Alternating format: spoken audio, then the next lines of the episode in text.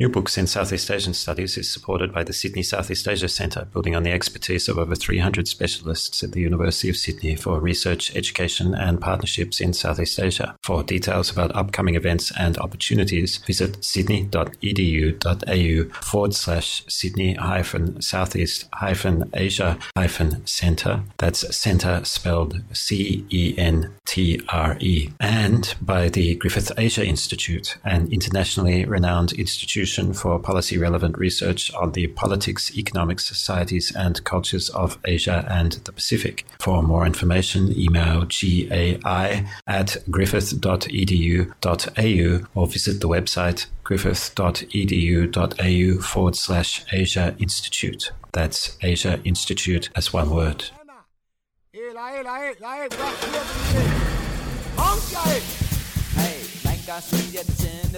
Ahead of a nominally general election scheduled in Cambodia for the end of July 2018, our guest this month on New Books in Southeast Asian Studies is Michael Sullivan, author of Cambodia Votes, Democracy, Authority, and International Support for Elections 1993 to 2013, published in 2016 by Nias Press. Michael is an independent researcher and a former director of the Center for Khmer Studies, and he's speaking with me, Nick Cheesman, a fellow at the College of Asia and the Pacific, Australian National University, and host of the channel. Michael, welcome to the show.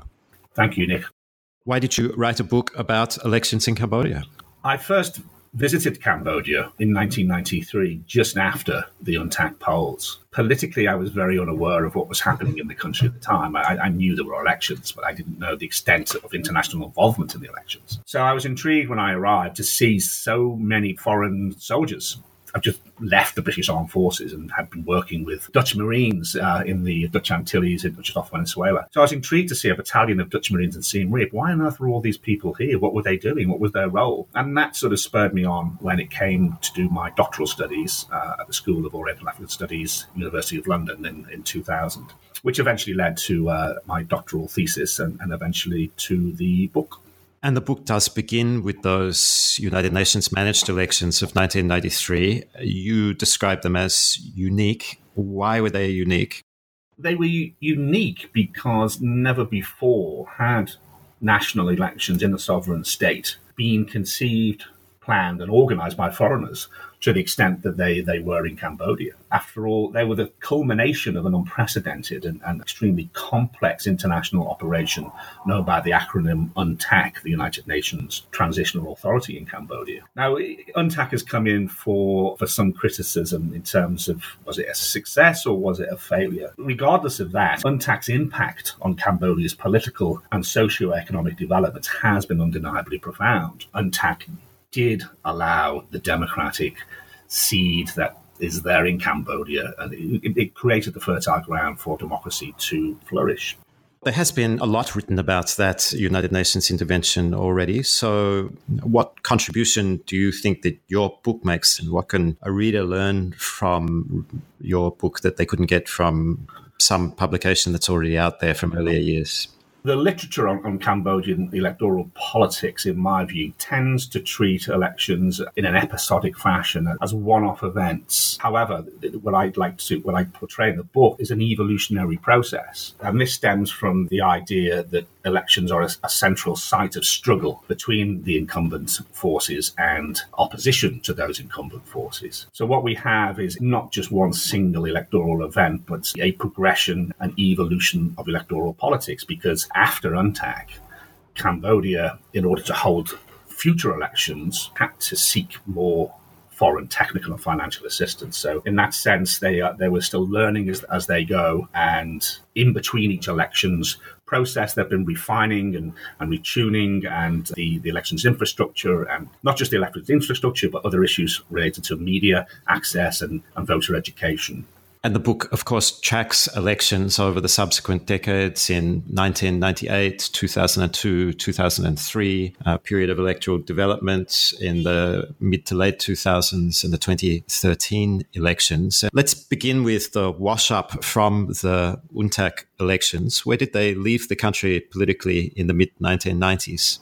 The first thing to note in terms of the results of the UNTAC elections is that the electoral system was one of proportional representation. So even though Hun Sen has often been portrayed and the CPP often portrayed as having lost, they it's just that their share of power was diminished, which in some respects was considered to be a loss. However, the outcome was this peculiar 50-50 power sharing arrangement, essentially born out of Hun Sen's and the CPP's refusal to accept the results of the UNTAC election. So a compromise was reached that produced this very unstable coalition government between the leader of Hun FUNCINPEC Prince Ranariddh, who essentially was first prime minister in the new arrangement, and Hun Sen himself as the junior second prime minister. Now, this had profound implications for the subsequent development of electoral politics for many different reasons, but principally because Cambodia was unable, as I mentioned earlier, to organize elections without further extensive international technical and financial assistance. So any involvement with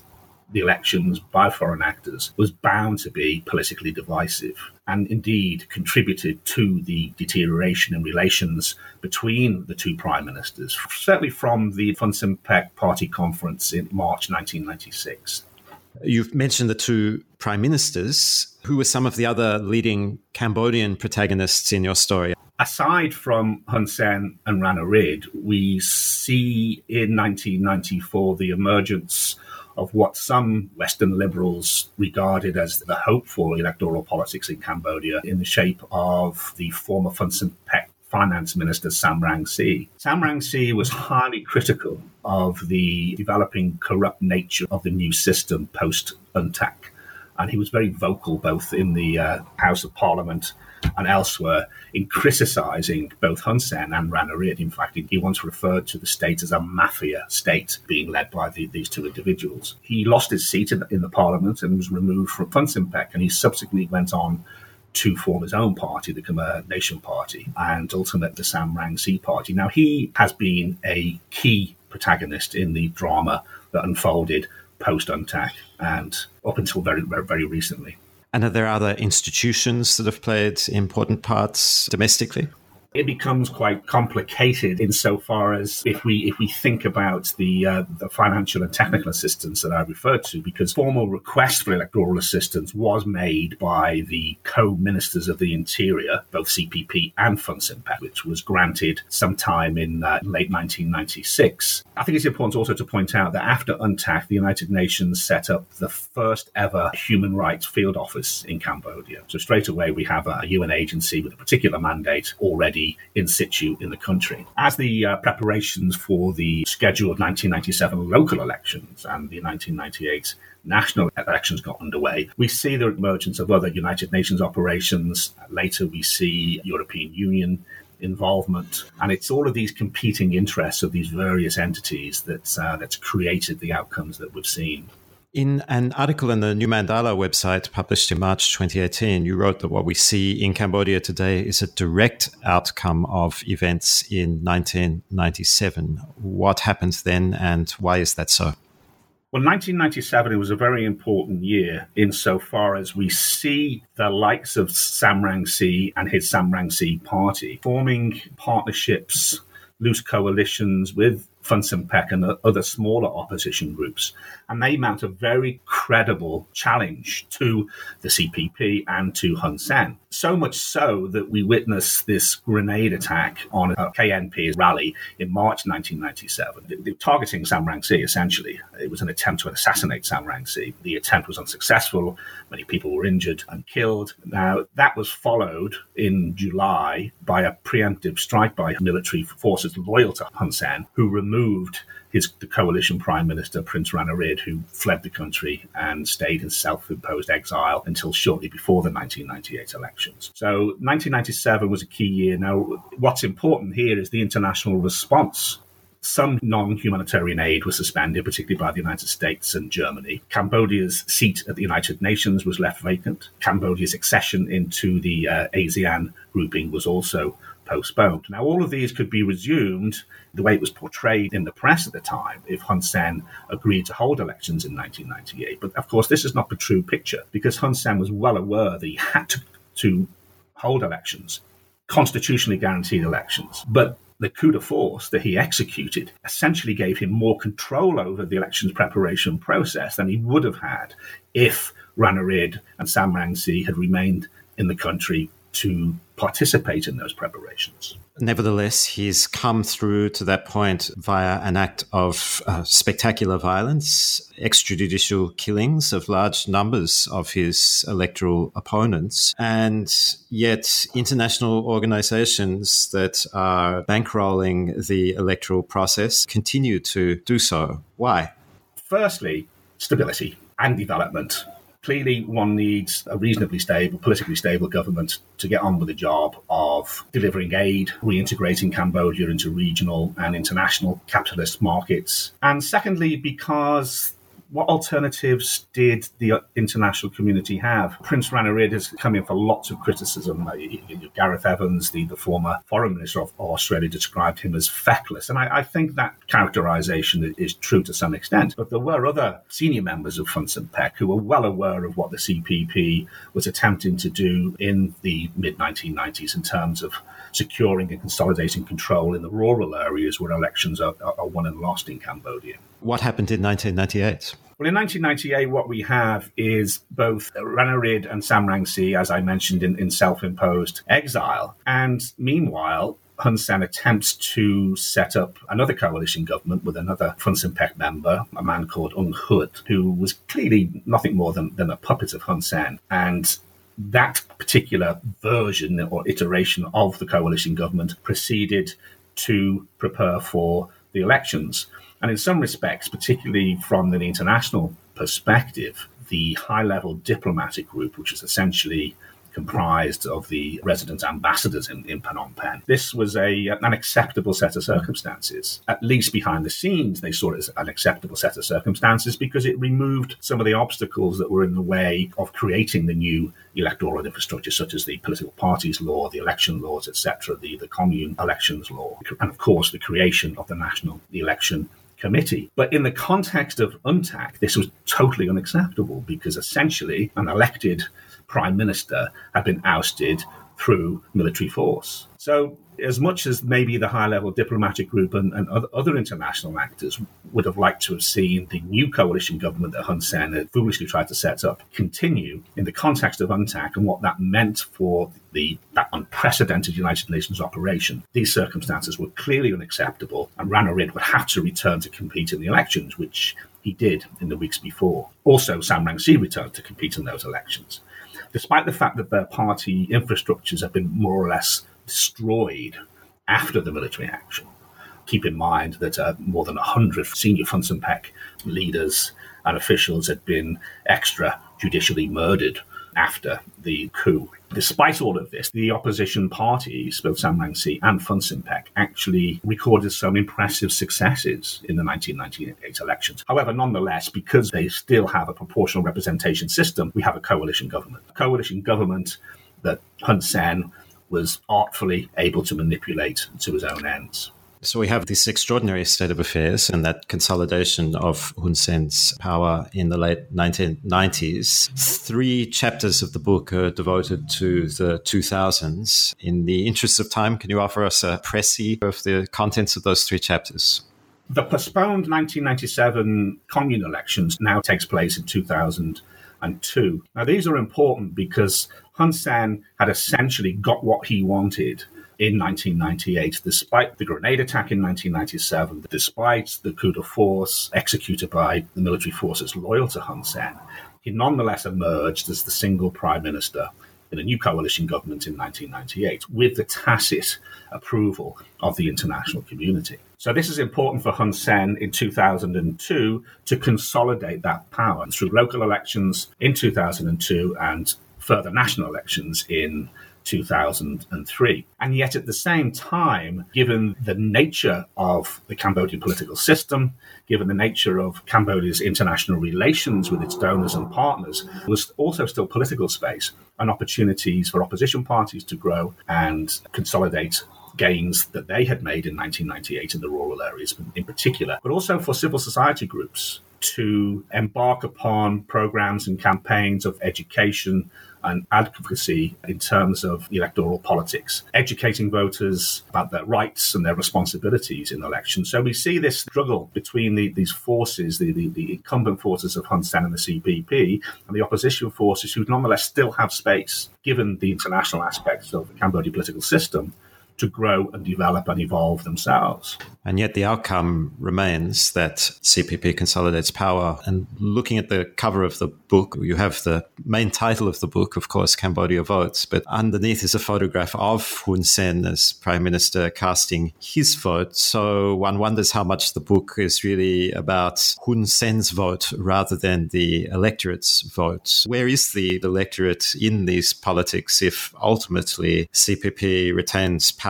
What are we to make of the struggle that's associated with electoral outcomes that are, for the most part, known prior to the result of the election.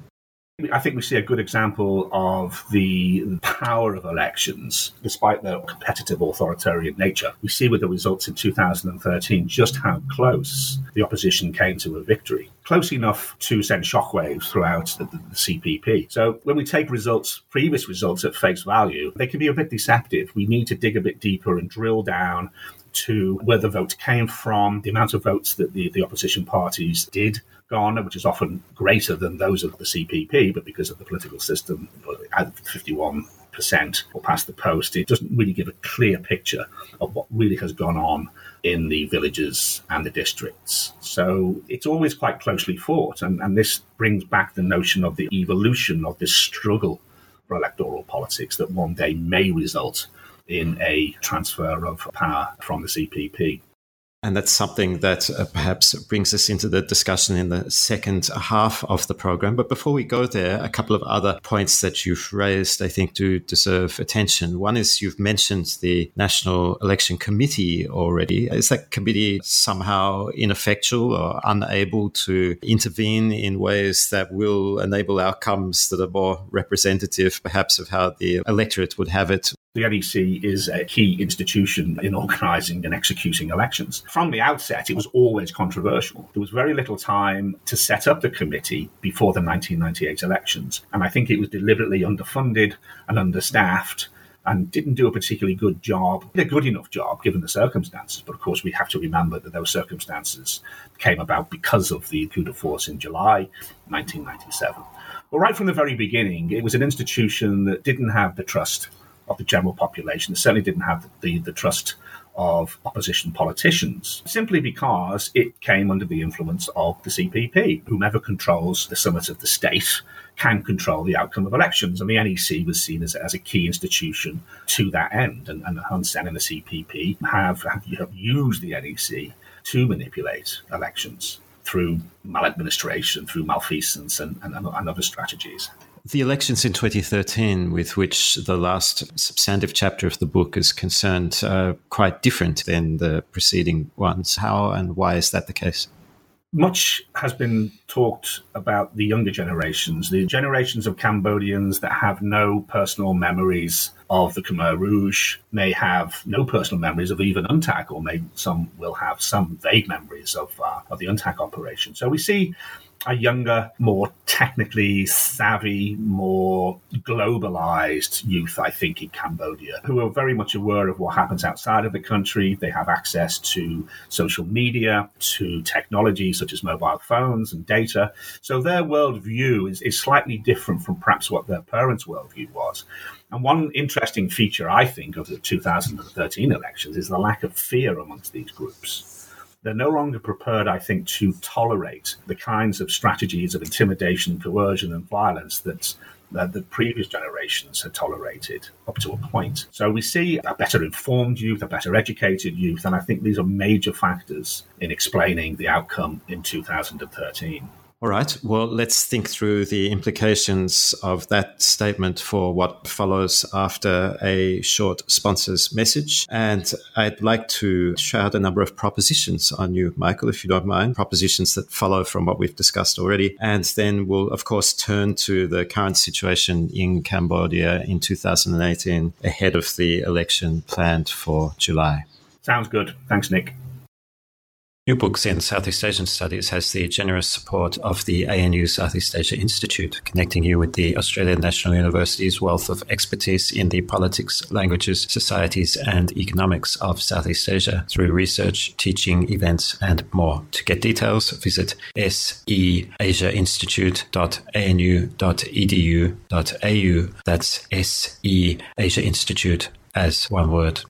Welcome back to New Books in Southeast Asian Studies, where we're discussing Michael Sullivan's Cambodia votes. Michael, I'd like to put a number of propositions to you and ask for you to respond to each by way of your observations of elections in Cambodia as spelled out in the book. And just to be clear for listeners, these propositions don't follow logically from one another, but rather they suggest alternative interpretations of events in Cambodia that came to me as I read your study. So the first proposition is international donor agencies seem to prefer stable electoral dictatorships to unstable but competitive democracies. In other words, given the choice between a messy democratic outcome and a constrained but reliable electoral dictatorship, they'll go with the latter. How would you respond? I think that's a, fair assessment. Certainly in the Cambodian case, we see democratic principles and ideals, and, and, even to some extent a democratization process, however one conceptualizes democratization as a process. We do see international involvement, or certainly some international actors, and here I'm referring to uh, bilateral donors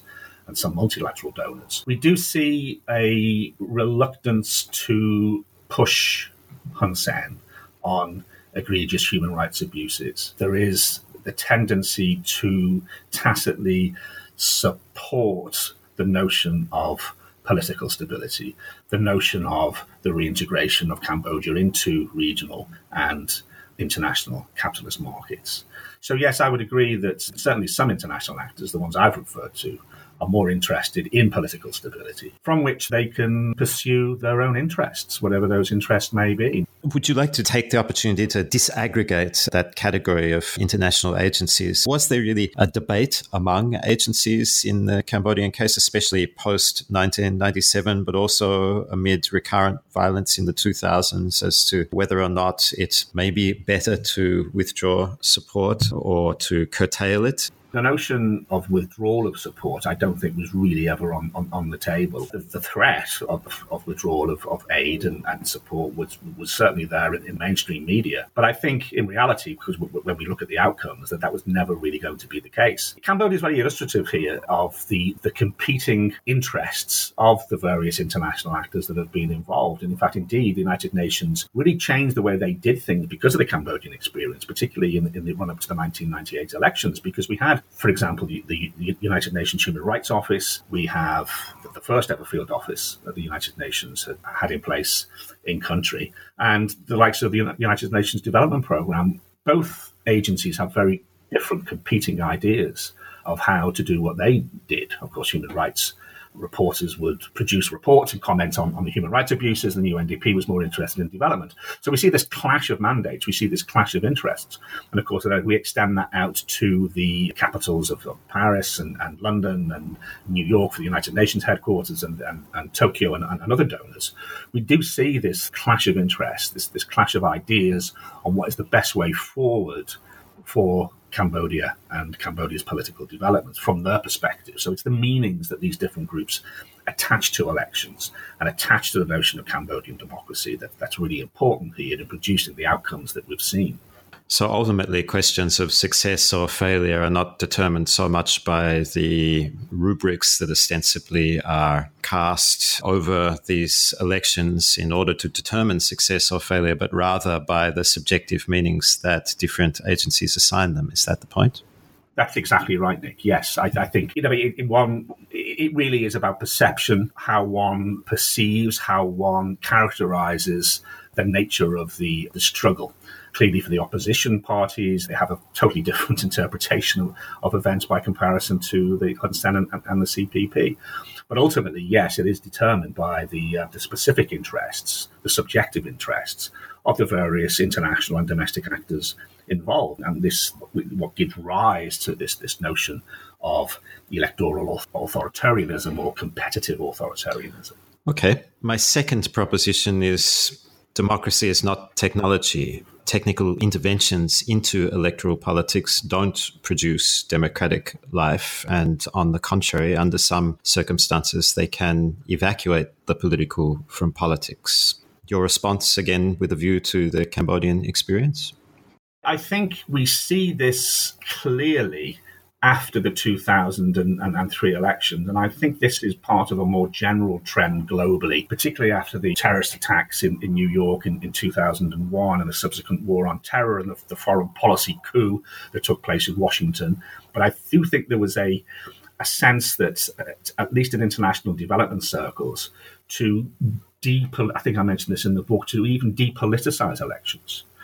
Particularly in Cambodia, we see elections being subsumed under more general development programs as though somehow they are devoid of politics and they're favoring a more technical approach fine tuning the, the, the, laws and the legislation, ensuring that the NEC earns more trust and confidence uh, in, in, the, in the electorate. But of course, the, the, the, political, the messy political realities on the ground are far from that. So we tend to see a technocratic, almost Schumpeterian sort of limited notion of institutional democracy as opposed to the hard fought and the struggles and, and violence and the coercion and, and, and, and, and the education that goes on outside of those uh, those technical processes. So, yes, I think a technocratic approach fails insofar as it doesn't deal with the harsh political realities. So this attempt to depoliticize again results in what we have in terms of the post-election violence, for example, in, in both 1998 and, and 2003.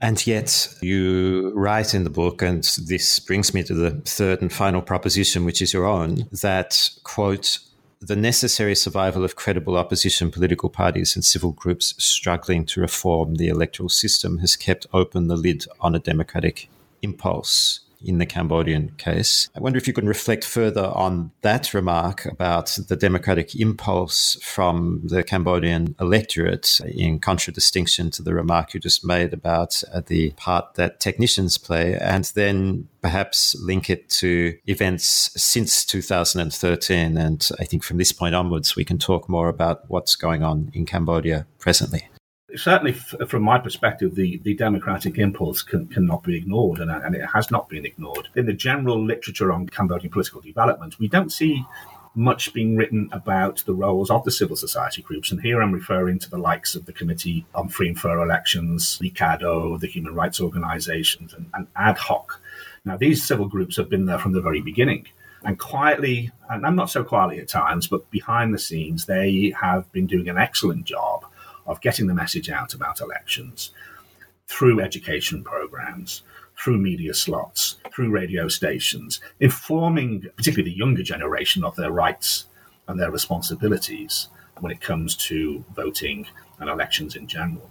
So these groups are the unsung heroes in many ways in that process, and they've made sure they've captured what space they, they, they possibly can to educate and to advocate for elections and, and human rights and participation in politics more generally. Oh, well, there is that. But if the same party and the same personage come out on top, regardless of the popular sentiment, which is hard to discern under the circumstances, isn't there the possibility of demoralization or cynicism rather than persistent efforts to participate actively in these politics? I see what you're, you're alluding to here. And I, I agree to some extent, yes. I suppose you could argue, and I would argue, that these organizations that I've just mentioned are victims of their own success in many ways, insofar as that they have democratized the, the, the, process to the extent where we see the results in 2013. But of course, we've yet to discuss perhaps the reasons why the CPP became complacent in the run up to the 2013 elections. We saw the enthusiasm and, in fact, the rapture with which um, Sam Rainsy was greeted when he returned to compete in the 2013 elections. So, yes, apathy, maybe. Mm, I don't buy into that a great deal. I still think there's um, there's still this groundswell of discontent and this sense that um, people do want to participate in politics. But we could discuss 2018 because be, that, that will be very instructive uh, in, in that regard, what the turnout will be. Well, let's do that. Clearly, you're still optimistic about the electoral process as a site of struggle, a site for struggle. You say there's less fear in Cambodia than there was in earlier decades. How optimistic are you about the possibilities for the democratic impulse to be realized in 2018, given that, and here I'd invite you to say much more, but briefly, we know that opponents to Hun Sen continue to be murdered and imprisoned. We have the shutdown of the only viable opposition party, the closing of news media outlets, and massive censorship uh, attacks on anyone who seems to work against the party or Hun Sen or even their political or economic allies. To an observer, it looks fairly grim. It seems to me that the, the CPP essentially and Hun Sen are, are really bereft of, of ideas as, as, to how to deal with the uh, the opposition. They've tried every other tactic. Of course, the the, the, the goal of Hun Sen and the CPP, certainly from post UNTAC from 1994 onwards, has been to either marginalise or destroy the opposition. But of course, because of the nature of its international relations, and we can perhaps talk about China later, they have been un- unable to do that. So rather, they have manipulated through violence and intimidation and coercion in the early years. And I'm talking here from post 1998 to 2003. And then after 2003, we see more administrative malfeasance and, and bureaucratic uh, manipulation of, the elections themselves. So it remains to be seen. It's still not beyond the realms of possibility that Kem Sokha may be released the CNRP reinstated. But timing is really important here because Hun Sen needs to time it to the extent that the CNRP are not really able to participate in a meaningful way, given the uh, the lead time that they would have if that was to happen. And uh, maybe at this stage that is unlikely, but it's still a possibility. You made a brief but suggestive reference to the part that China plays. Would you like to expand on that observation? People have argued that because of Hun Sen's relationship with China, that it, it's it's less likely to respond to Western demands for greater democratization or to address the human rights abuses. It's that's a double-edged sword for Hun Sen or for any uh, historically for any leader to throw all its eggs in one basket with the likes of, of a powerful neighbor uh, to the north.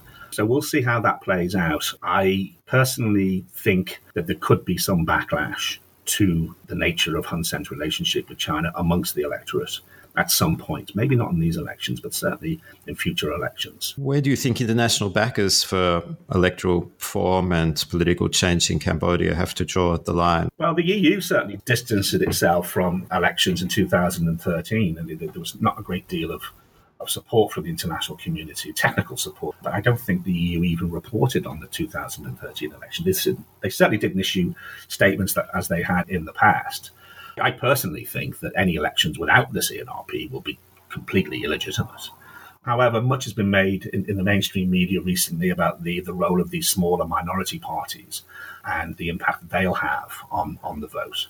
But if Hun Sen can pull this off without the CNRP, then I think that the election results, whatever they may be, will be endorsed by the main international donors and partners. This brings me back to the second last sentence of your book, and not to push the point too much, but you state here, uh, somewhat analogously to in the introduction, that quote, whatever happens, Cambodia's elections will continue to be key multi-dimensional sites of contestation between those forces maintaining power and control to preserve and perpetuate self-interested agendas and those striving to usurp them. Now, I suppose if you take that statement in the broadest possible sense, then it could apply to pretty much any election anywhere. But again, I'd like to ask you just to reinterpret your own remarks from back when the book was published in 2016 in 2018 in view of the specific contests and forces arrayed presently that we've just been talking about for an election that it would appear that only the CPP can win, if we can use that term. Before UNTAC, some scholars and commentators would argue that Cambodia was not ready for democracy, much in the same way that the Vietnamese and the Chinese didn't think that the Khmer Rouge in Cambodia was ready for a thoroughgoing sort of social utopian communist revolution. I disagree with the former statement about the democracy. I think democratic roots are always there. The, the democratic ideal has always been present in the Cambodian psyche. And that is not going to go away anytime soon. So, as a consequence of that, I think the struggle between those who want to see more political equality, more political participation and more control over decision making that affects their everyday lives, then I see that struggle persisting no matter what the circumstances. And sooner or later, of course, the, the CPP will have to reorganize internally, and who knows what that may bring. I think the biggest problem that opposition forces certainly face, and, and maybe those in the electorate that want to see more positive social and political and economic change, is the entrenched nature of the elite. You know, Hun Sen has been very successful in consolidating his own personal networks, his, the client and patron networks that he has, uh, backed by his own now sort of paramilitary security forces. So whilst they are deeply entrenched, I, I, still think that democratic impulse that's present there in Cambodia will yield results in the future. Let me end with two questions. One, perhaps scholarly in its orientation, and the other policy oriented. Both of them fairly broad, but you can take them as you please. Apart from people like yourself, readers with a specific interest in Cambodia, why might scholars of other parts of Southeast Asia or of electoral cycles elsewhere take an interest in your book? I still think Cambodia has many lessons to teach international interveners, people who are interested in formulating policies for political and democratic development in places like Cambodia. It's a great example of how we, I guess, as Western scholars or researchers, how we see ourselves and how we intervene. And we can see in through the Cambodian case just exactly what results that has borne out. So even in, in, the, in the so-called established liberal Western democracies, we can see divisions and contradictions and inconsistencies. And these, these are certainly highlighted in, in places like Cambodia. So it gives us an opportunity to take a look at ourselves in terms of what we do how we see democracy and, and political developments um, in, in our own countries as well as in, in places like Cambodia. And do you think there are any specific lessons that can be drawn? Well, stand up to bullies is one lesson, but of course that's then determined by um, political economic elites in, in our uh, in our own countries. But certainly do not give legitimacy to people like Hun Sen who routine, routinely flout human rights conventions, engaging in practices that he has, including including murder. With regards to the second and related question, then, supposing you were giving the book to a policy maker in 2018 who was scratching their head a bit and wondering about where to go next in Cambodia, aside from the rich empirical contents of the book, what else do you think it offers to that policymaker from abroad? Take the book into the countryside with you spend more time listening to, to voters, spend more time listening to the, the civil society groups, the likes of COMFREL and ADHOC and, and LICADHO and others. So, from that cultural, historical, and political perspective, improve your understanding of the country, how the politics works, and the, and the power dynamics. Right. Well, I hope that message will be taken on board, Michael Sullivan. And thank you again uh, very much for taking my questions on Cambodia votes. It was a great pleasure. Thank you, Nick. Thank you very much also to everyone for listening. And a reminder that aside from the Cambodian general election, another major event in matters Southeast Asian this July 2018 is the New Books in Southeast Asian Studies panel at the Asian Studies Association of Australia Biennial Conference at the University of Sydney, where I'll be speaking with Holly High, Patrick Jory, and Lee Morgenbesser. Go to the website of our sponsor and host of the conference, the Sydney Southeast Asia Centre, for more details.